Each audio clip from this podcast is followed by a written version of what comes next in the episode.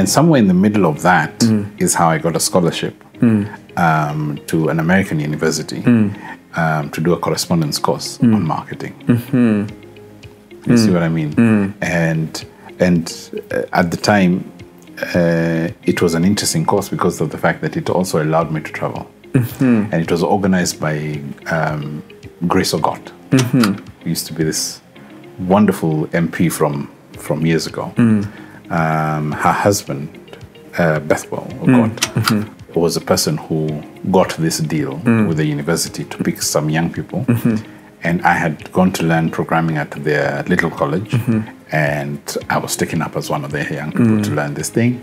So that became my thing for. And the beauty about this course was that um, it's fully paid for. Um, it was an experimental course because they were trying to figure out if guys can can uh, learn in a correspondence way from across the world. Um, because that was a very new concept those Yeah. days. yeah, Virtual was not as. Virtual was not thing. It Yeah. was not like it is now. Yeah. Um, so there, we were test beds. There was 22 of us, two of us from Kenya. Kenya. Um, actually, two of us from Africa, who Oh, okay. Kenyans. Wow. Um, six from um, six from Asia. Mm-hmm.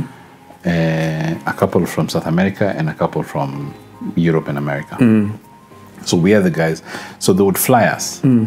to a place, to a destination, say Mauritius, for a class Mm-hmm. every two months. And in the midst, we have assignments to do Mm. and projects to do and whatnot, and we have to come back and report at Mm. the end of the two months at a different destination, say Accra. Mm. So you see me, I'm happy because When you're traveling. I'm traveling. So this hybrid model is working well for you because on this end you're still working, Yes. but you're learning and traveling. and I'm traveling. So things are working out beautifully for me. I mean, it's not easy because I'm broke most of the time, but it's working. yeah, and whatever money I'm traveler. making, I, I'm doing my budget travel.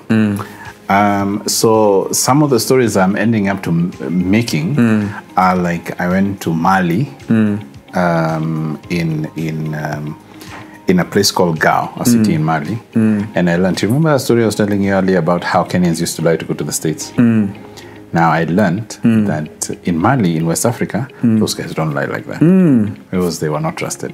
So people from West Africa, from that Western African region, used to go to Gao, and they used to go and and uh, congregate there. They're hidden in places hmm. there. Hmm. Then after that, they would wait for the Tuaregs. Hmm.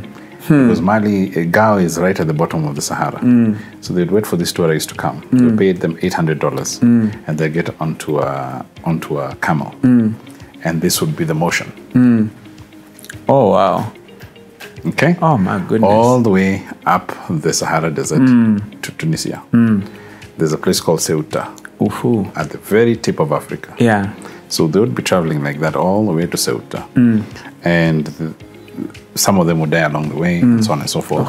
So I did some of that, and then I got off. I flew to Tunisia to wait for them, and I met them there. Um, and I was able to track.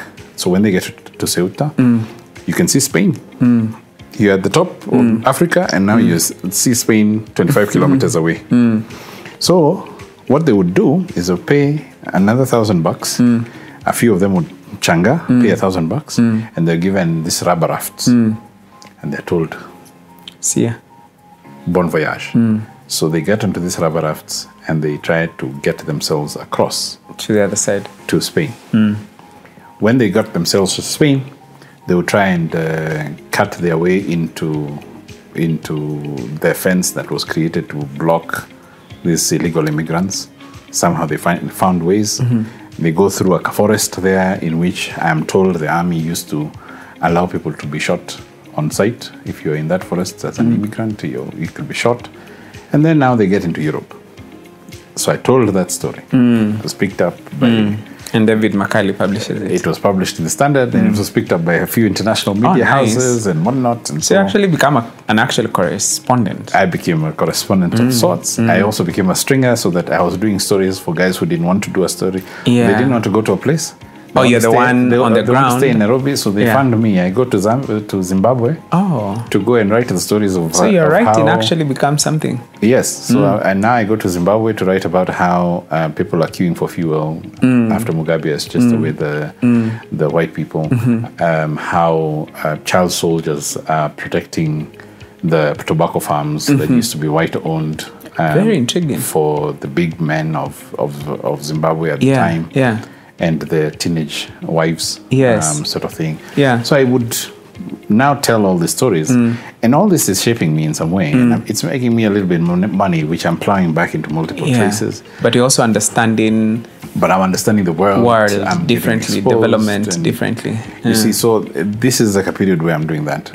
Then at um, at some point, then um, I got a job with um, Mundia Mushiri, who who is a big.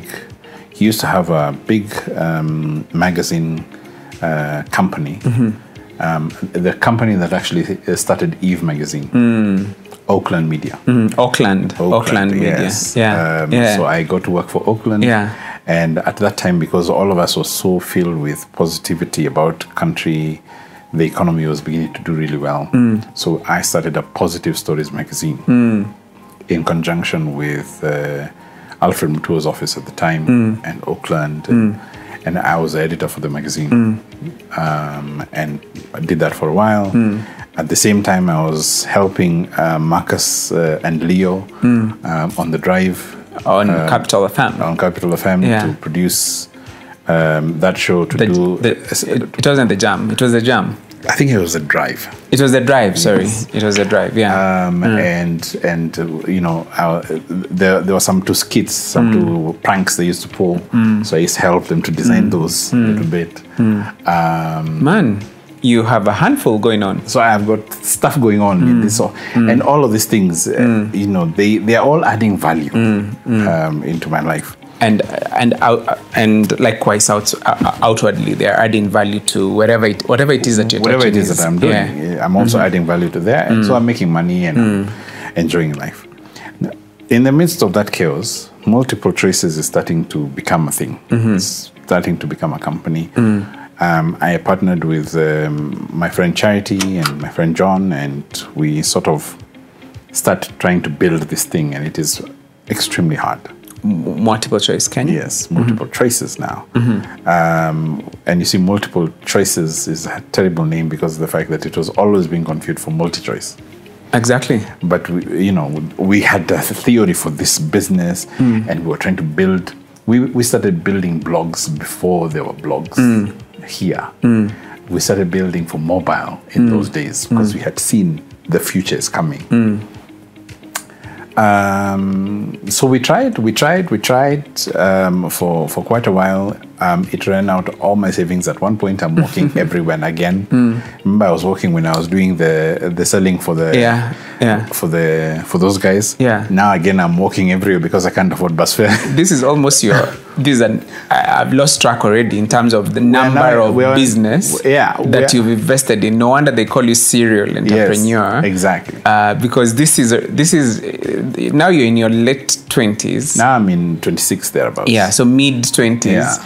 You're already in business number something. Yes, and I'm just trying. And you're just trying. I'm and trying. You're I'm trying. running. In fact, I think dry. Maybe my my my epitaph will say he tried. you know, because I And you've run dry a number of times again. now, again I'm here. dry. Yeah. I'm dry again. Mm-hmm. I'm walking everywhere because this business is not working out. Oh, dear. Somehow, eventually, it mm. picks up. Oh, good. It picks up, and it mm-hmm. now becomes viable. Yeah. And eventually, um, some of the stuff is sold Yeah. um, for a decent amount of money.